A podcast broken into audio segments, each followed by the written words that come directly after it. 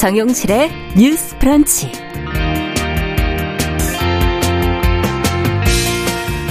안녕하십니까 정용실입니다. 이태원 대규모 압사 참사가 발생한 지 사흘 만인 어제 이상민 행정안전부 장관, 윤희근 경찰청장, 오세훈 시장 등 주요 책임자들이 사과를 했습니다.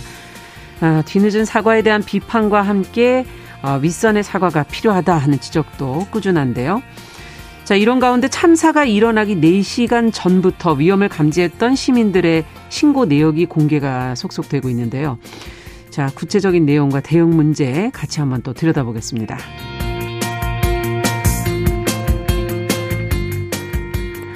네, 이번 참사로 인한 충격, 트라우마, 이걸 지금 호소하시는 분들이 참 많습니다. 부상자, 목격자, 유가족, 또 연일 언론과 SNS를 통해서 관련 소식을 접하고 있는 많은 수의 분들이 힘겨운 시간들을 지금 보내고 계신데요. 자, 이럴 때 이 심리적인 문제를 어떻게 대처해야 할지 어, 전문가 조언을 들어보도록 하겠습니다. 자, 11월 2일 수요일 정용실의 뉴스 브런치 문을 엽니다.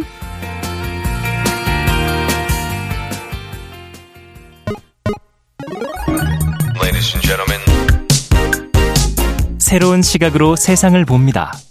정용실의 뉴스 브런치 뉴스픽. 네, 오늘은 여러 가지 지금 상황들이 터져서 속보가 계속 지금 들어오고 있습니다. 어, 이태원 참사 관련 중대본 브리핑도 지금 피해자 지원을 집중하겠다 하는 얘기와 더불어서 안전확보 TF를 만들겠다 지금 어 브리핑이 나오고 있고요. 또 어, 북한에서 탄도미사일을 오늘 오전 8시 51분에 발사를 했습니다. 그래서 관련된 합동참모본부에 이제 브리핑도 있었는데 저희가 오늘 뉴스픽의 내용을 좀 들어가기 전에 요 내용부터 먼저 좀 간략히 짚어보고 들어가도록 하겠습니다. 어, 지금 속보가 합참에서 군 경계태세 2급으로 격상하겠다는 속보 들어와 있고요. 군이 북한 오늘 최소 10발 이상의 다종 미사일 동서쪽으로 발사를 했다라는 것이 지금 속보로 들어와 있습니다. 오늘 뉴스픽 같이 해주실 전혜영 우석대 개공 교수님께 먼저 좀 여쭤보죠. 예. 말씀해 주신 대로 북한이 동해상의 북방 한계선 NLL 이남으로 탄도 미사일을 발사했습니다. 네. 해안포와 방사포를 NLL 이남으로 쏜 적은 있는데 탄도 미사일을 쏜 건 이번이 처음이라는 점에서 주목을 받고 있고요. 네. 말씀해 주신 대로 합참에서 이런 내용을 지금 밝힌 상황입니다. 어, 지금 윤석열 대통령이 북한 도발에 대해서 긴급 국가안전보장회 NSC를 주재했고요. 네. 북한의 도발이 분명한 대가를 치르도록 엄정한 대응을 신속히 취하라고 지시했다고 전해지고 있습니다. 음. 또 대통령실에 따르면요. 윤 대통령은 우리 국민의 생명과 안전을 지키기 위해 군이 만반의 태세를 유지할 것과 향후 북한의 추가적인 고강도 도발 가능성에도 대비할 것을 지시한 상황입니다. 네. 저 관련된 속보 지금 공습 경보 유지 중이기 때문에 들어오는 대로 저희가 속보를 계속 또 전해드리도록 하겠습니다. 자, 그럼 뉴스픽을 들어가서 저희 이태원 참사 얘기부터 좀 시작을 해보도록 하죠. 조은 변호사님도 오늘 같이 자리해 주셨는데요. 어서 오시고요. 어, 이태원 지금 참사가 일어난 지 지금 사흘 만에 이제 사흘 만인 어제 이제 행안부 장관 경찰청장의 사과가 있었습니다. 어떤 사과를 했는지 구체적으로 그 내용은 무엇이었는지 먼저 조금 들여다보도록 하죠. 전혜영 교수께서 먼저 정리해 주시죠. 예, 어제 국회에서 행정안전위원회가 열려서 이태원 참사와 관련한 현안 보고가 있었습니다. 네. 이 자리에 이상민 행정안전부 장관 등이 참석을 했었는데요. 일단 이 장관의 경우에는 지난달 30일 브리핑에서 이번 사고 원인과 관련한 발언 등에 대해서 어제 국회 행안위에서 사과를 했습니다. 국가가 국민의 안전에 대해 무한 책임이 있음에도 이번 사고가 발생한 것에 대해 국민 안전을 책임지는 주무부처 장관으로서 국민 여러분께 심심한 사과의 말씀을 드린다고 했고요. 어, 지금 이 참사와 관련해서 어, 이 장관의 발언, 사과가 나온 것은 말씀을 해 주셨듯이 음. 사고가 난 지 사흘 만입니다. 그리고 남아영 소방청장 직무 대리도 이날 현안 보고에 참석을 했었는데요. 인명 구조에 최선을 다했지만 다수의 사상자가 발생한 것에 대해 죄송하다는 말씀을 드린다고 밝혔습니다. 네. 윤희근 경찰청장이 이에 앞서서 오전에 서울 서대문구 경찰청에서 입장 표명 기자회견을 열고 참사 전후에 경찰의 미흡한 대응에 대해서 인정을 하고 대국민 사과를 했는데요. 네. 어, 떤 내용이 공개됐는지 여부 등에 대해서는 저희가 오늘 다시 한번 자세하게 또 다루기로 했습니다. 네. 또 지금 자치단체의 경우에는 오세훈 서울시장, 음. 박희영 서울 용산구청장도 어제 입장을 냈는데요. 오세훈 서울시장이 어제 시청에서 입장 발표 기자회견을 열고 무한한 책임을 느끼며 깊은 사과의 말씀을 드린다고 밝혔고 박희영 서울 용산구청장도 어제 공식 입장문을 배포하고 관내에서 발생한 참담한 사고에 대해 구청장으로서 용산 구민 국민 여러분께 매우 송구하다고 밝혔습니다. 박현 용산구청장의 경우에는 지난달 30일 MBC 인터뷰에서 구청에서 할 수 있는 역할은 다 했다. 이태원 헬로윈 행사는 주최 측이 없어 축제가 아니라 현상으로 봐야 한다고 말해 논란을 빚기도 그랬죠. 했습니다. 네. 자, 사과 내용을 저희가 이제 같이 얘기를 해봤는데요. 어떻게 보십니까? 어떤 부분을 좀 더 신경 써야 된다라고 생각하시는지요? 두 분 말씀을 좀 들어보죠.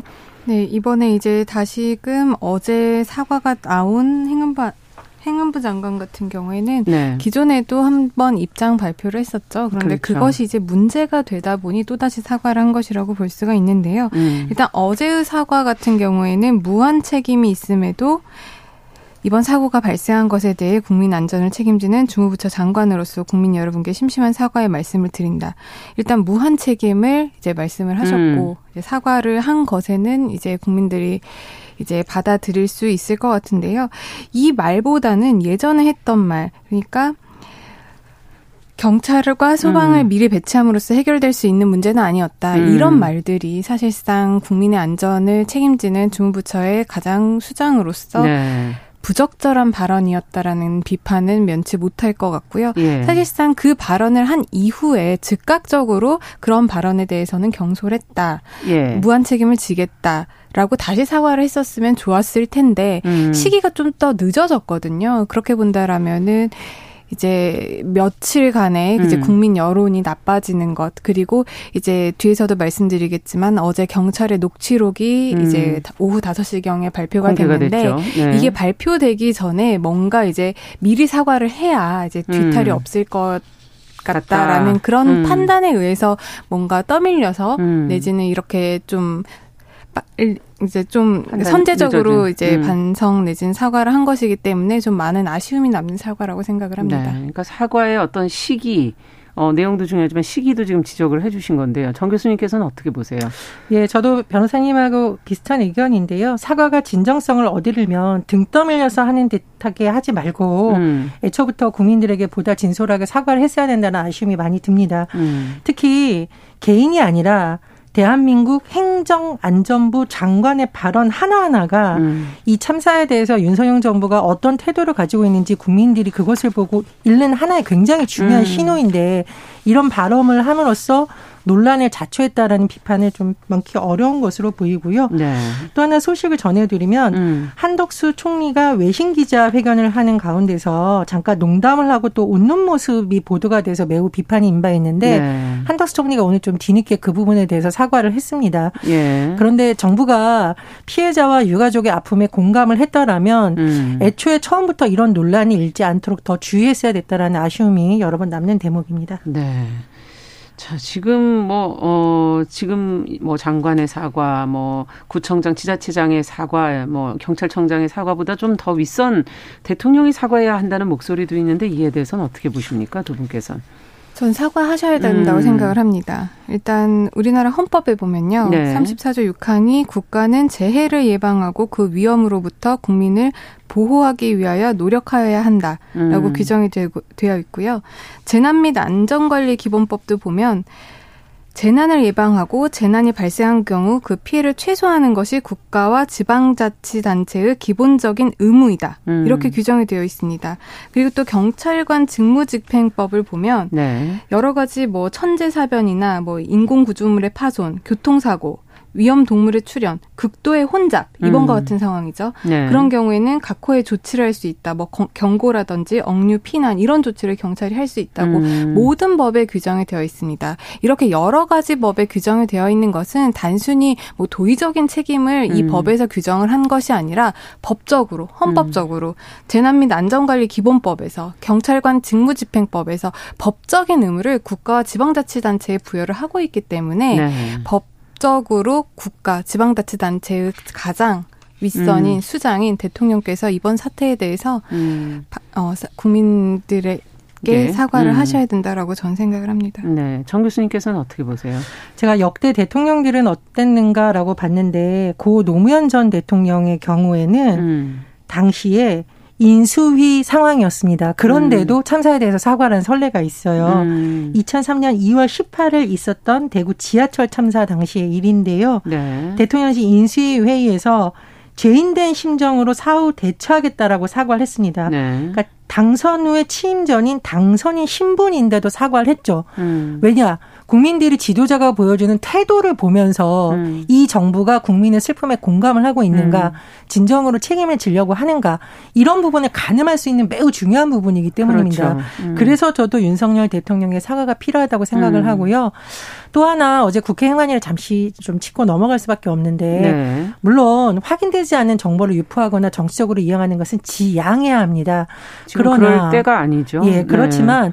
정확한 원인 규명을 위해서 음. 어제 현안 보고에서 정부 관계자들이 보다 진전된 내용, 언론에 다 나온 내용이 아니라 음. 정말 국민을 대신해서 그 자리에 앉아 있는 국회의원들이 궁금해하는 부분을 잘 풀어줄 수 있는 현안 보고가 잘 진행됐던지 않았던 점은 좀 음. 아쉬운 점으로 남습니다. 그러네요. 네, 그리고 한 가지만 음, 더 붙이고 싶은데요. 예. 이제 뭐 대통령이라든지 자, 각종 주무부처의 장 그리고 음. 지자체 장들이 지금 사과의 우리가 내용이나 시기에 대해서도 굉장히 미흡한 부분들을 지적을 음. 했는데 살펴보면 이럴 것 같습니다. 지금 뭔가 내가를 내가 사과를 하고 음. 뭔가 무한 책임을 지겠다고 하면 모든 법적인 책임이 나한테, 나한테 있을까봐 음. 그것을 일단 회피를 하고 싶기 때문에 이런 말씀들을 하고 음. 하고 계신 게 아닌가 이런 생각이 드는데 사실 모든 책임을 어떤 지금 한 개인에게 묻기에는 너무나도 복합적인 원인들이 있다라는 것들을 국민들이 이미 알고 있습니다. 국민들이 바라는 거는 음. 교수님께서도 지적을 하셨다시피 우리가 믿고 따를 수 있는 지도자의 진정성 있는 사과 그리고 음. 앞으로 이 일을 어떻게 원인 규명을 하고 어떻게 재발을 방지할 것인지 대책을 수립하는 과정에서 그 진정성 있는 마음을 음. 보고 싶는 거기 때문에 법, 법적인 책임과는 별도로 정치적인 책임 그리고 음. 정무적인 책임 이런 지는 모습을 보고 싶어하는 게 아닐까 싶습니다. 네. 자, 앞서 지금 정 교수님께서도 그 참사 당일에 경찰에 시민들이 신고한 내용 얘기를 이제 해주셨어요. 어, 경찰이 그 부분에서 책임이 있다. 뭐, 경찰청장의 이제, 어, 사과도 있었는데, 언제부터 어떤 신고가 들어왔고 어떻게 대응했는지 어, 모든 이런 참사나 사건에 는 보면은 재난에는 징조, 전조라는 게 조금 있지 않습니까? 그걸 좀 느낄 수 있었던 것인지 과연 그 보도 내용을 한번 좀 정리를 해보죠. 지금 정부에서 이번 참사가 일어나고 나서 네. 예측할 수 없었다라는 음. 식으로 이제 면피성 발언들이 한 것이 문제가 됐는데요. 네. 어제 오후 5시경에 경찰에 112 신고 접수한 녹취록들이 발견이 되면서 예. 과연 이것이 경찰이 예상하지 못한 사고였는가 네. 그 부분에 대해서 많은 국민들이 의문을 품고 공분을 사고 있습니다. 음. 이태원 압사 참사가 벌어지기 약 4시간 전부터 그러니까 6시 34분부터요.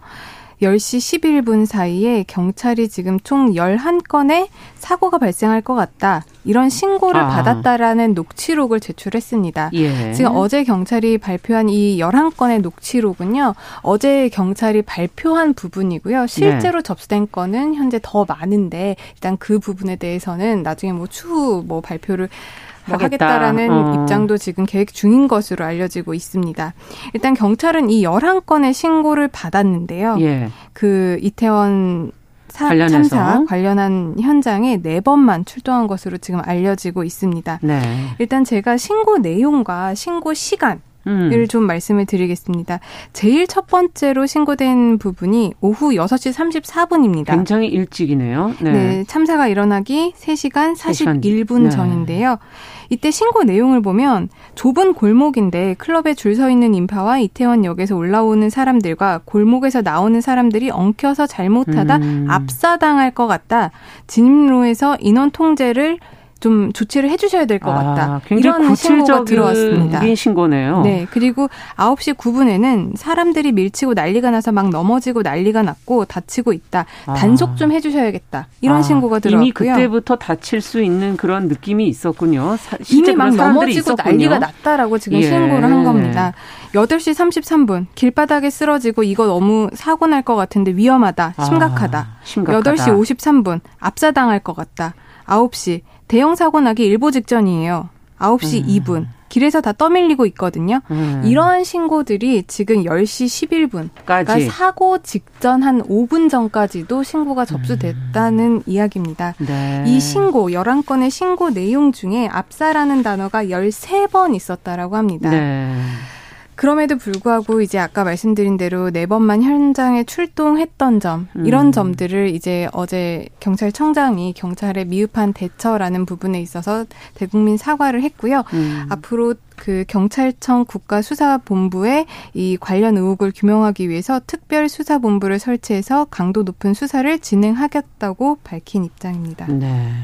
자, 지금 이제 신고 내역을 들어보니까 어, 경찰 어, 경찰의 대응에도 문제는 있었다는 생각이 들어요. 어떻게 했어야 될까요? 어떤 문제가 있었다고 보십니까? 물론 이제 이게 경찰의 문제뿐만 아니라 행정안전부의 문제, 지자체에서 음. 이런 행사에 대해서 사전에, 사전에 그렇죠. 경찰과 소통을 해야 됐었는지의 문제, 음. 또 상인들이 사전에 좀 민원 제기를 했던 것으로 알려졌는데 이 부분에 대한 문제, 복합적으로 음. 여러 가지가 있었고, 맞습니다. 불법 건축물의 문제, 복합적입니다. 음. 다만 이제 우리가 좀 좁혀서 보면, 음. 어쨌든 시민들이 긴급한 상황에서 112에 계속 이렇게 구체적으로 압사라는 말까지 써가면서, 써가면서 신고를 했는데 경찰이 조금 더 빠르게 대처를 했더라면 음. 피해를 그나마도 더 좀 줄일 수 있었다. 음. 인명 피해를 줄일 수 있지 않아라는 좀 아쉬움과 안타까움이 많이 담는 대목이고요. 네. 또 하나 지금 밝혀진 사실을 봤더니 경찰이 대처 과정에서 문제가 있다라는 것도 11월 1일에야 오전이 되어서야 지금 청와대에 보고가 됐다는 소식이 음. 전해지고 있습니다. 네. 그렇다면 1분 1초가 중요한 이런 대형 참사에서 과연 경찰과 정부 조직과 대통령실이 긴밀하게 소통이 되고 있느냐 음. 이 부분에 대해서도 한번 짚어볼 필요가 있다라고 생각을 합니다. 네. 그래서 경찰에 대한 철저한 조사는 당연히 돼야 되는 거고요. 다만 이 부분이 현장 경찰관들에게 그냥 떠넘기는 문제가 아니라 음. 왜 구조적으로 이런 문제가 발생이 됐고 그렇죠. 그러면은 대통령실과 행안부에 대해서는 이런 보고가 신속하게 되고 네. 지휘부가 제대로 작동했는지도 같이 들어봐야 된다고 봅니다. 네.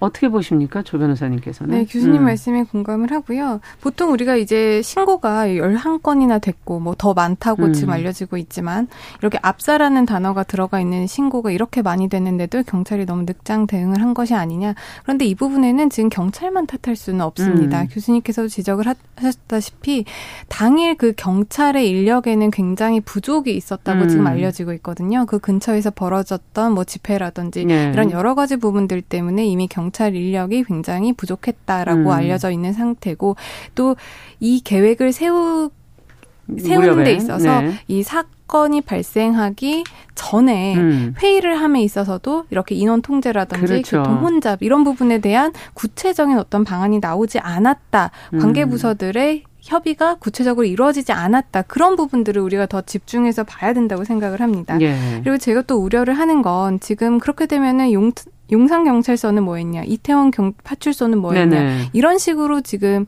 어떻게 보면 그 현장에 있었던 사람들의 늑장 대응으로 이번 사건이 이렇게 벌어진 음. 것이 아니냐라고 책임을 물을 수가 있을 텐데요.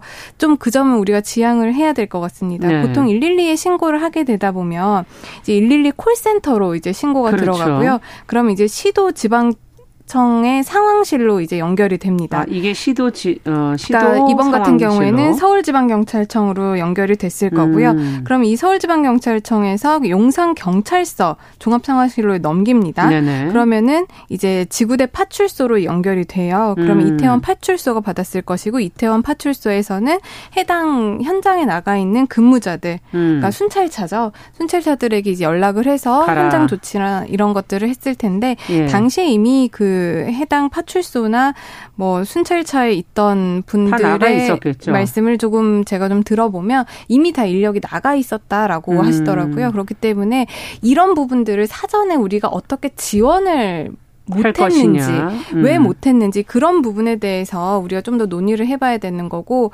이런 말단에서 현장을 담당하는 분들의 책임을 묻기보다는 음. 그 지도부 그렇죠. 최종적으로 이렇게 지원 요청을 할 수 있는 아니면 지원 결정을 할 수 있는 그렇죠. 의사 결정권자의 네. 책임을 우리가 좀 끝까지 좀 따져 물어야 될 것 같습니다. 네. 그리고 이것이 정말 이 현장에서 112에 신고가 왔을 때 시도 경찰청 상황실로 보내면 거기서 누군가가 판단을 이제 해줘야 되는 그 부분이 중요하지 않을까 싶고 재난이라는 건 항상 현장에서 먼저 이렇게 감지되어지는 게 아닐까 하는 생각도 듭니다. 어, 다들 우려하시는 건 지금 조 변호사님이 얘기하신 것처럼 그들 경찰 현장에 출동한 경찰들도 최선을 다한 모습들이 뭐 유튜브에 지금 나오기도 하고요. 나름 힘든 시간들을 다 보내고 있을 텐데 그냥 단지 경찰 전체를 이렇게 비난하기만 하는 것으로 이 문제를 풀 수는 없지 않겠습니까?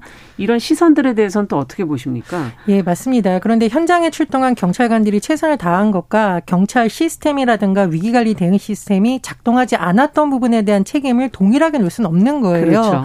말씀해 주셨듯이 결정 권한이 있는 사람들 그리고 이 시스템 생에서 책임을 져야 되는 사람들에 대한 부분은 철저히 네. 원인 규명이 돼야 되는 거고요. 다만 지금 보면 현장에 있던 경찰들이라던가 지원 나간 경찰도 있어요. 음. 지원 요청 받고 이런 문제 같은 경우에는 현장에서 정말 사투를 벌였다고 시민들도 많이 이제 진술이 나오고 있는데 네. 제가 보기에 이분들 중 언론 인터뷰란 일부 분들을 보니까 굉장히 극심한 고통을 겪고 있다라고 하죠. 음. 어, 본인들은 최선을 다했지만 더 많은 사람을 구하지 못했다라는 그렇죠. 안타까움, 음. 유족들에 대한 미안함, 또 본인의 수면 부족 등등으로 인해서 굉장히 고통을 겪고 있다라고 하는데 경찰에서 찾아가는 긴급 심리 지원을 하겠다고는 밝혔습니다만 이게 일회성만으로는 되지 않을 것 같습니다. 음. 그래서 이분들에 대해서 우리가 비난을 하기보다는 여러 가지 구조적 문제를 같이 봐야 되는 거고요. 이분들 역시 치유가 필요하기 때문에 그런 음. 부분에 대한 제도적인 시스템이 빨리 가동이 돼야 될 것으로 보입니다. 네. 어떻게 보십니까, 조 변호사?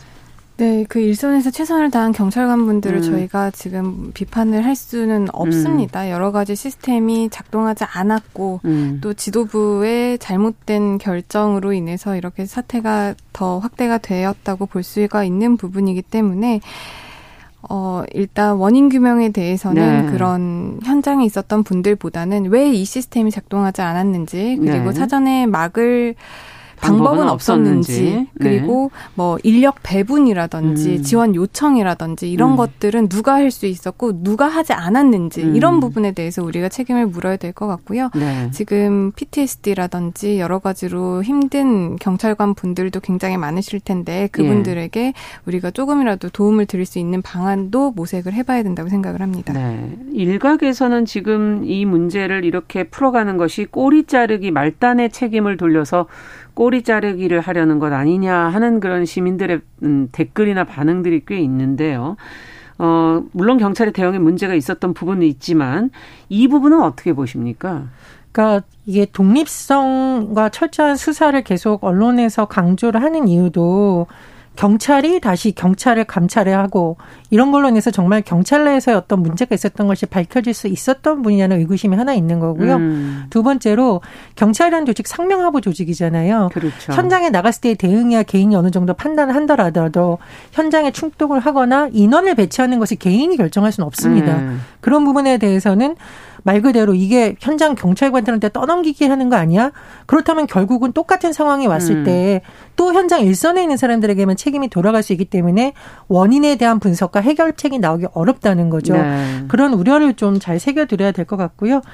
제가 보기에 이 부분은 경찰에만 맡겨두지 말고 국회 음. 차원도 그렇고 정부에서도 다시 한번 검토를 해봐야 되는 것이 이 문제에 대해서 국민적인 의혹이 나중에라도 남는다면 계속 불신이 생기고 그렇죠. 거기에서 또 괴소문이 만들어질 수도 있습니다. 음. 국민의 신뢰를 얻을 수 있는 방안이 무엇인지에 대한 고민이 필요하다고 봅니다. 네.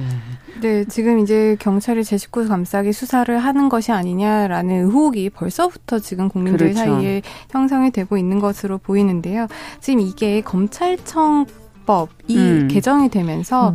검사가 수사를 개시할 수 있는 부분에 이 재난 음. 범죄가 빠져 있습니다. 그렇기 아. 때문에 검사가 이 부분에 대해서 수사를 지휘를 할 수가 없어요. 예. 그러다 보니까 이제 경찰이 전적으로 이 재난 범죄에 대해서는 음. 이제 수사를 해야 된다는 그런 부분이 있기 때문에 예전처럼 이렇게 경찰에 알겠습니다. 대한 의혹이 있기 전에 좀 합수단을 꾸리던지 해서 조사를 해야 될 것 같습니다. 네, 뉴스픽 이어가겠습니다. 여러분은 지금 KBS 일라디오 정용실의 뉴스 브런치와 함께하고 계십니다. 이태원 대규모 참사 관련 경찰 대응 또 앞으로 진행될 감찰 등에 대해서 저희가 이제 이야기를 나눠보고 있습니다.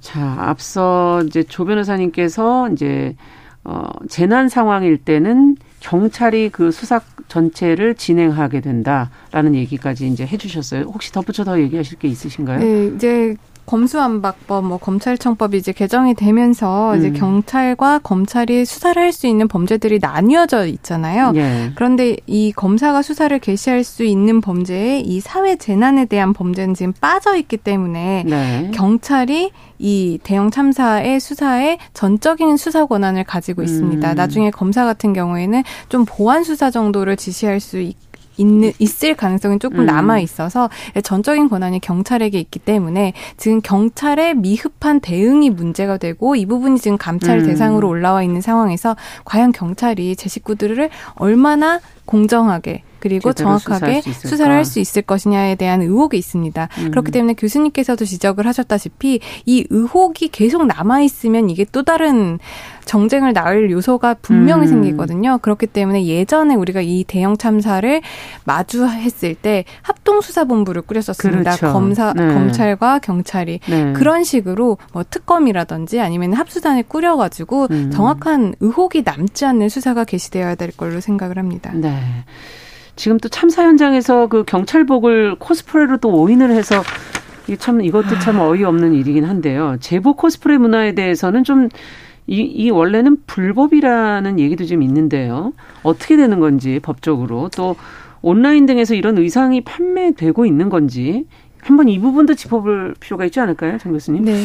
음. 네, 일반인이 경찰 제복 입거나 음. 경찰 제복과 유사한 것을 착용하는 것은 법적으로 금지되어 있습니다. 그래서 음. 6개월 이하 징역, 300만 원 이하의 벌금에 처할 수 있는 위반했을 경우에까지 다 되어 있는데 네. 이게 헬로윈이라는 특성이 좀 겹치다 보니 더 문제가 커진 것으로 보입니다. 아. 헬로윈 때 보면은 평소에는 안 그런데 뭐 피 흘리는 옷을 이렇게 분장해서 입거나 그러니까요. 그런 경우가 있고 제복을 입고 경찰 흉내를 내는 사람도 있단 말이에요. 음. 그러다 보니 참사 현장에서 경찰들이 와서 막 진두지휘를 하는데도 이것을 것을 이벤트인가 이렇게 아는 사람도 있고 아. 실제로 사람들이 쓰러져서 막 구조 활동하는 것도 헬로윈이니까 뭔가라고 여러 가지가 복합적으로 작용이 됐다라는 겁니다. 그래서 이번 일을 계기로 이 경찰 코스프레 불법이다라는 점도 우리가 좀 인지를 해야 될 것으로 보입니다. 네. 실제로 이렇게 몰래 경찰 코스튬 같은 것들을 이제 판매를 하다가 처벌받은 사례도 있습니다. 아. 이제 서울중앙지방법원에서 이렇게 경찰 제복을 소지한 A 씨에게 벌금 300만 원 그리고 제복을 몰수할 것을 선고한 것을 보면 단속을 생각을 하면 어느 정도 해결이 될 수도 있는 문제라고 지금 판단이 되거든요. 아, 앞으로는 뭐 헬로윈이라 할지라도 할지라도 그 전후로 좀 음. 이런 부분에 대한 적극적인 단속이 필요하다고 생각을 하고요. 그러네요. 실제 이제 작년과 같은 경우에 미국이나 유럽에서 그 오징어 게임이라는 그 컨텐츠가 음. 굉장히 유행을 하면서 네. 그 의상이 헬로윈 때 굉장히 인기가 있을 많아. 것이다라고 예상을 했고 그런데 이런 부분들이 미성년자들의 폭력성을 기를 수 음. 있다라는 점을 아. 우려를 해서 그 헬로윈 데이에 오징어 게임 의상을 착용하는 것을 또 금지하기도 했다라고 합니다. 예. 그렇기 때문에 우리나라도 이런 부분을 좀 착안을 해서 좀 사전에 예방을 하고 단속도 좀 철저히 하, 해서 이러한 위급 상황에 오인할 수 있는 않도록. 일이 발생하지 않도록 좀 주, 조치를 취했으면 좋겠습니다. 네. 무엇보다 이 불법적인 것부터 차근차근 잘 되어 있었다면 이번에 어, 사고는 좀 더 막을 수 있지 않았을까 하는 아쉬움도 들기도 하네요. 자, 뉴스픽 조론 변호사 그리고 전혜영 교수 두 분과 함께 살펴봤습니다. 말씀 잘 들었습니다. 감사합니다. 감사합니다. 남성의 입장에서 여성의 입장을 이해하는 그래서 사실 이 역지사지의 태도가 한국 사회로 지금 필요한 것이 아닌가 그 어떤 사람들은 삼루에서 태어났으면서 자신이 삼루타를 친 것처럼 생각하며 살아간다라는 음. 말이 있어요. 하충이다, 이충이다. 이거는 네. 순전히 사람의 그 아. 그 잣대로 이야기를 하는 거예요. 음. 곤충이 우리 사람보다 몇억 년 먼저 지구에 나왔거든요. 세상을 보는 따뜻한 시선. 정용실의 뉴스 브런치. 네, 정용실의 뉴스 브런치 듣고 계신 지금 시각 11시 35분 향해 가고 있습니다. 자, 이태원 대규모 참사 소식을 연일 접하면서 많은 분들의 마음이 힘듭니다. 이런 대규모 인명사고는 이 사회적 우울로 번지기가 쉽다고 하는데요. 자, 이번 참사의 심리적 충격을 어떻게 대처해야 할지 전문가 조언을 좀 들어보도록 하겠습니다. 서울 디지털대 상담심리학부 이지영 교수님 전화 연결돼 있습니다. 교수님. 이 교수님. 네. 네. 네. 지금 뭐 각각의 상황들마다 조금씩 다른 심리적인 어려움들을 겪고 있으리라 예상이 되는데요.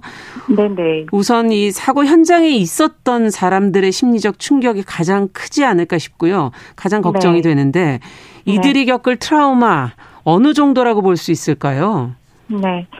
굉장히 쇼크 상태에 놓여 계실 텐데요. 뉴스로 접하거나 말로 접하는 것만으로도 많은 분들이 정말로 충격적이셨을 텐데 실제로 눈 앞에서 또 함께한 공간에 누군가가 죽음이라는 것이 이르는 것을 어, 보았다면 그 죽음이라는 공포가 가까이서 느껴지기 때문에 그 충격은 굉장히 강력하고 클 것입니다. 네. 그래서 어떻게 이런 일이 일어날 수 있을까 싶어 받아들이기 어려울 테고요.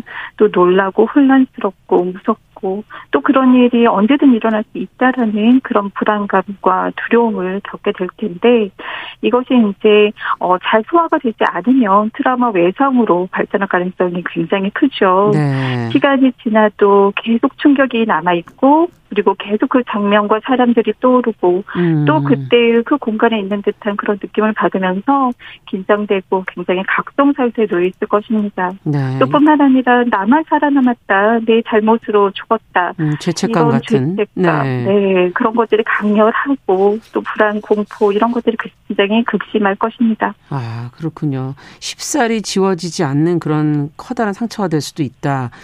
네 너무 많은 사상 사망자가 나왔고 사상자가 나와서 하루 네. 아침에 이렇게 가족을 잃은 분들 네. 그 슬픔과 심리적 충격은 너무 크지 않을까? 가족분들은 또 어떻게 대처를 하셔야 될까요? 네, 네. 살아가는 사람을 잃었다라는 거는 그 무엇보다도 굉장히 충격이 큰 어, 일일 텐데요. 네. 그래서 중요한 거는 이러한 여러 가지 정서적인 고통들 나에게 일어나는 이런 일들이 지극히 자연스러운 반응이라는 것 그만큼 굉장히 충격적인 경험을 했다라는 것을 인지할 필요가 있는 있고요. 그리고 또 두 번째로 우리가 생각해야 될 것은 유가족의 경우는 그 고통으로 고통이 굉장히 크고 또 음. 자신이 살아남았다는 죄책감이 굉장히 크기 때문에 음. 자기를 비난하면서 그 고통과 어 분노를 어 자해나 자살로 어, 이을, 이을, 그런 위험성이 굉장히 크다고 아. 볼수 있습니다. 네. 그래서 중요한 거는 주변에 사람이 항상 있도록 할 필요가 있고요. 어. 고립되지 않도록 사회적인 지지 체계를 마련할 필요가 있겠습니다. 예. 이렇게 해서 고통스러워서 극단적인 행동을 하지 않을 수 있도록요. 또 무엇보다 소화할 충분한 시간을 갖는 게 필요해요. 예. 그래서 일단은 놀라고 멍해 있을 거거든요. 음. 음 그리고 또 그 고통이 너무 극심할 때는 굉장히 위험할 수 있기 때문에 스스로에게 호흡을 천천히 해본다든지 음. 또 마음을 편안하게 하는 그런 안전함을 주는 이미지를 떠올려 본다든지 음. 스스로에게 위안이 되는 말을 되뇌어 보는 이런 다양한 방법으로 주의를 다른 데로 돌리면서 안전을 확보하는 게 필요합니다. 음. 근데 그러다가도 점차 화가 이렇게 올라올 수 있거든요. 뭔가 이렇게 준비가 서서 일어나면서 네. 그리고 여러 가지 슬프고 우울해질 수 있고 무력해질 수 있는데 그것을 제대로 마주할 시간이 필요합니다. 음. 근데 이때 곁에서 섣불리 위로하거나 조언을 하기보다는 그그 고통스러운 감정을 충분히 공감하고 음. 지지해 주는 것이 무엇보다 필요한 거죠. 그래야 네. 이 사건을 이해하고 받아들일 준비가 될 수 있거든요. 음. 그리고 마지막으로 아픈 마음을 안전하게 해소하는 것이 중요한데 네. 안전한 어떤 그런 사람들 대상 그리고 안전한 상황, 안전한 방식 중에서 음. 어 확보를 해가지고 한번 여러분들이 안전한 사람이나 혼자 있을 때 한번 어 미안해, 음. 슬퍼, 음. 너무 불안해, 음. 무서워, 화나 이러한 감정의 단어를 한번 소리를 내서 입 밖으로 표현을 해보시고 그 감정을 따라가 보시면 좀더 어, 마음을 덜어낼 수 있다라는 거 그래서 충분히 슬퍼하고 아파하는 것이 필요하다라는 얘기를 드릴 수 있을 것 같습니다. 네, 지금 현장에 계셨던 분들이든 뭐 유가족 분들이든 지금 어, 말씀을 들으면서 사회적으로 고립되지 않도록 이분들이 고립되지 네. 않도록 네네. 네. 어떻게 지지해 줄 것인가 이게 공동체가 해줘야 될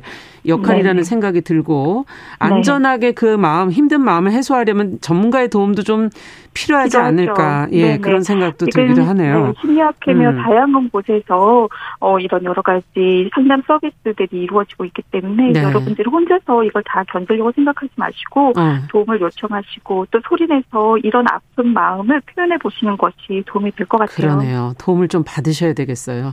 네. 어, 근데 참사가 벌어진 이후에 워낙 이제 지금 뭐 SNS 에 걸러지지 않은 그런 보도들 계속 네. 이어지고 있고 또 방송 보도도 지금 연일이 이어져서 워낙 충격적이고 가슴 아픈 소식이라 모두가 네. 지금 사실은 힘들긴 하거든요. 맞아요. 대중들은 어떻게 이거를 바라보셔야 될지 또 방송을 하는 네. 언론인들은 어떤 걸 저희가 더 유념해서 네. 방송을 해야 될지도 한 말씀 해 네. 주시죠. 네. 간접적으로 이렇게 노출이 되는 것 또한 트라우마나 외상을 경험하게 할 수 있거든요. 그래서 여러분들이 너무 그것이 나에게 영향을 미친다 싶으면 어느 정도는 거리를 두는 것이 필요합니다. 그래서 네. 지나치게 뉴스에 노출을 하지 않도록 하시고 어느 정도 거리를 두고서 필요한 내용들 시청하고 그리고 무엇보다 제가 말씀을 드리고 싶은 거는 네. 그런 상황에서 내가 힘겨워하는 것 어, 어, 보다는 음. 떠나간 사람들을 위한 애도를 가서 이렇게 기도를 한다든지 또 아. 지금 집에서 애도를 하는 시간을 갖는 것이 훨씬 마음을 치유하는 데 효과적입니다. 그 예. 사람들을 위한 기도, 자신의 마음을 고백하는 식으로 표현하는 것이 음. 지금 우리가 이 시간을 효과적으로 견딜 수 있는 방법일 것입니다. 네. 애도의 시간을 가져봐라라는 네. 얘기를 해주셨어요. 네. 자, 이태원 대규모 참사로 어, 관련된 심리적 충격과 대처에 대한 조언 서울 디지털대 상담심리학부 이종 교수 님과 살펴봤습니다. 말씀 잘 들었습니다. 네, 감사합니다.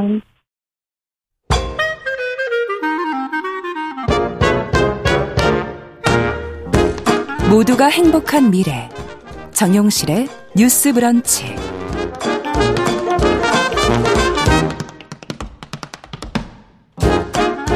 네, 정용실의 뉴스 브런치 듣고 계신 지금 시각 11시 42분입니다.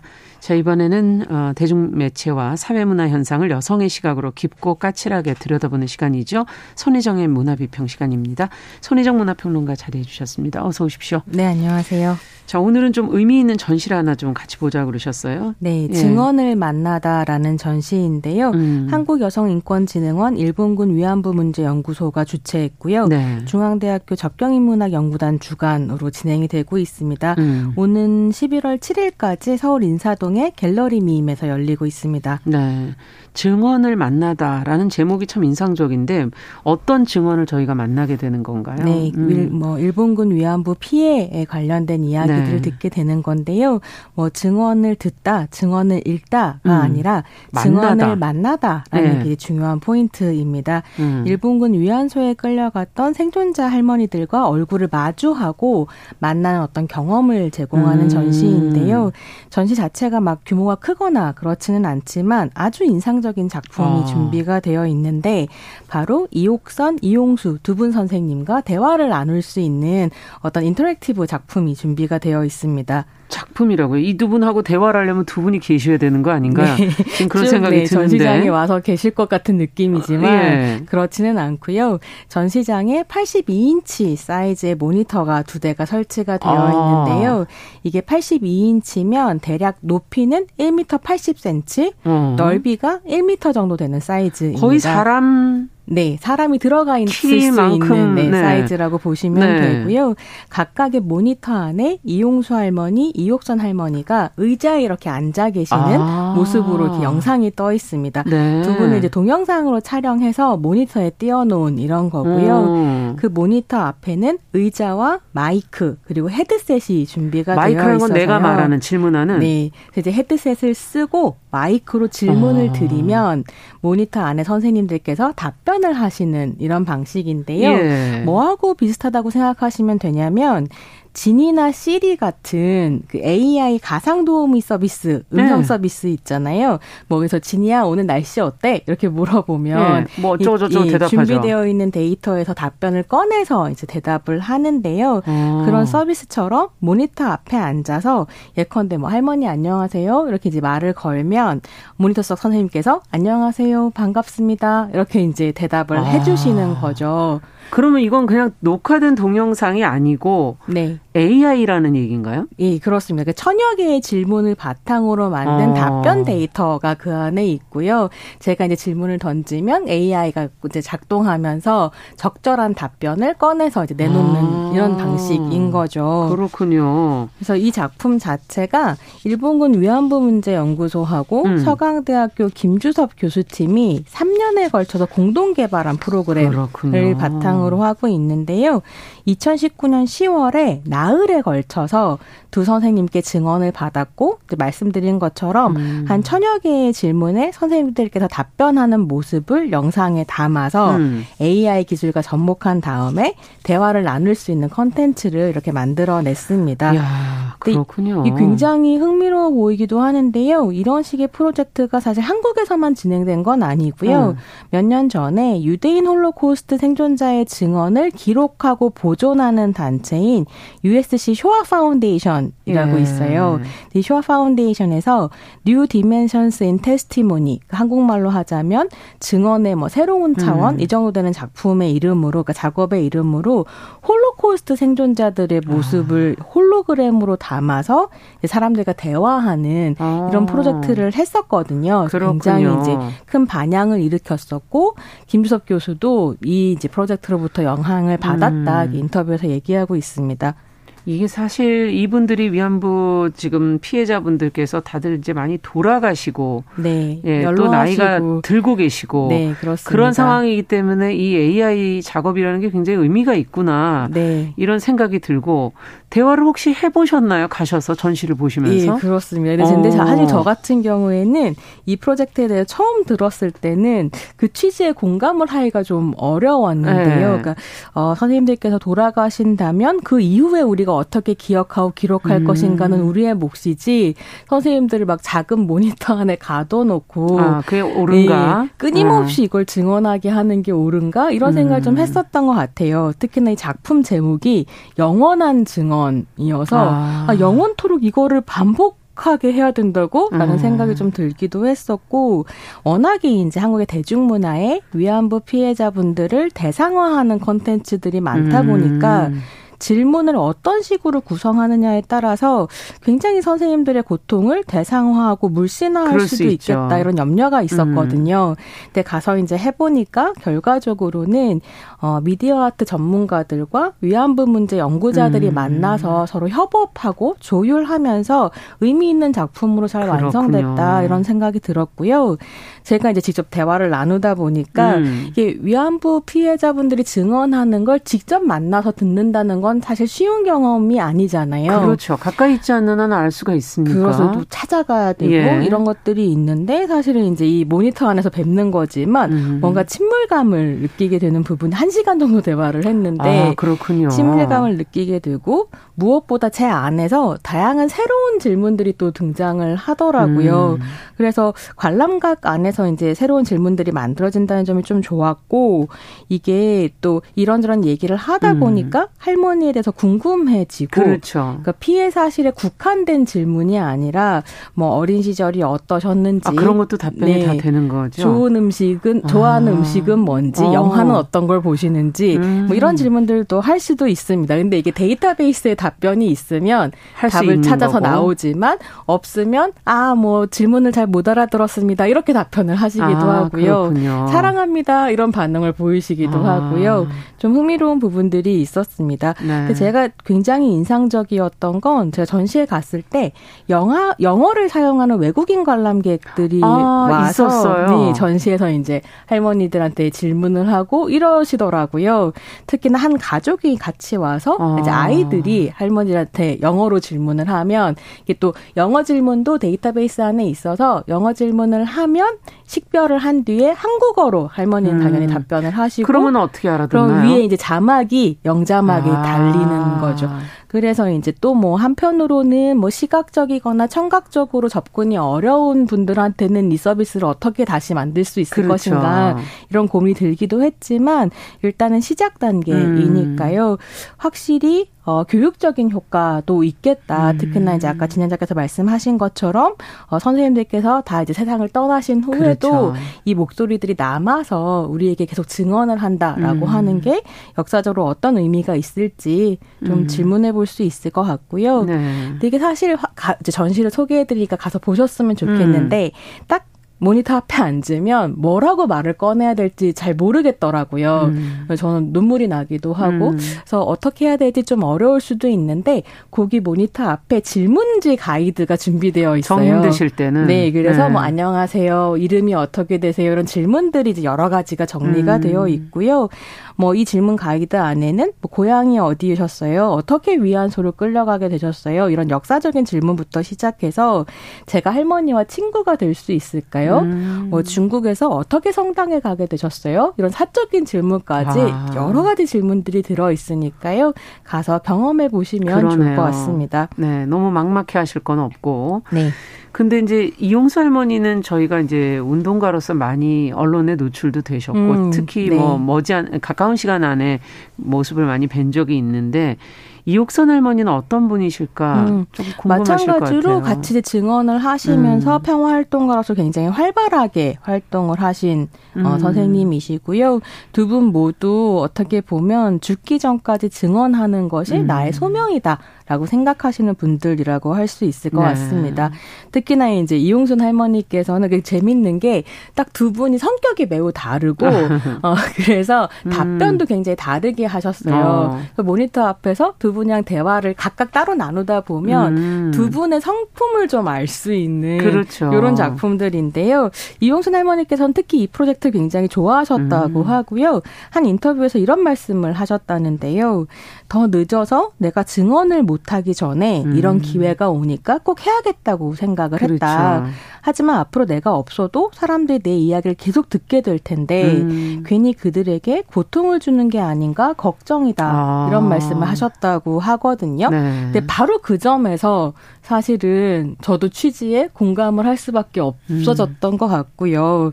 어, 시간이 가서 더 이상 피해 생존자가 없는 시대에도 우리가 기억하면 그렇죠. 사라지지 않는 것이거든요. 맞아요. 그래서 이제 이 이야기를 같이 나눠보면 좋겠다 음. 싶었습니다. 네.